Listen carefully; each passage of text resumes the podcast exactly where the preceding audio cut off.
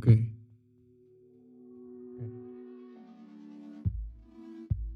Ik, eh. Ik weet nog goed hoe dat was toen. Ik, eh. Ik weet nog goed hoe dat was toen. Ik weet nog goed wat dat was. en Ik weet nog goed hoe je dat deed toen. En dat je dus eerst de riem van de muur pakte. En dat je hem daar maar pas omdeed bij de hond. Weet nog heel goed hoe dat was toen. En ik weet ook nog wel wat dat allemaal gekost heeft aan de andere kant.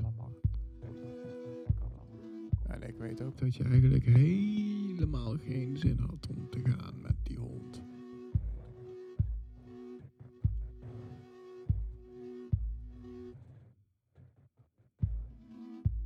Ik weet nog heel goed hoe dat was toen. Wat dat allemaal gekost heeft aan de andere kant. Dat je je hoed opzette bij de deur. En dat je met de hond uitging. En dat je wegliep.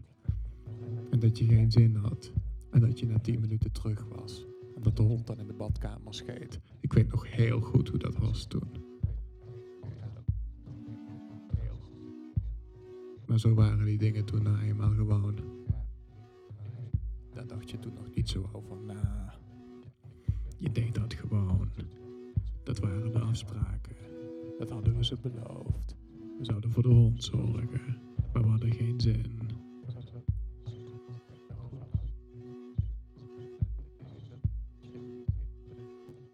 Van die baasjes die dan zeggen: nee, nee, nee.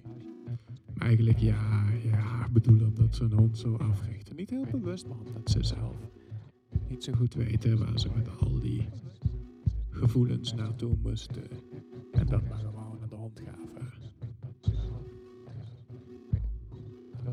Omdat die hond een soort luidspreker werd.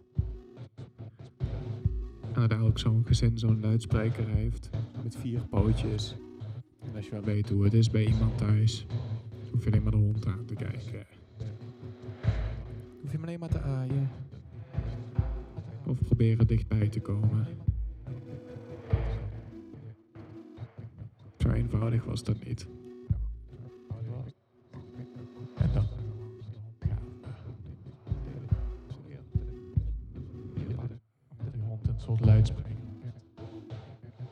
Wat zo jammer is, is dat die vrouw op een gegeven moment verhuisd was.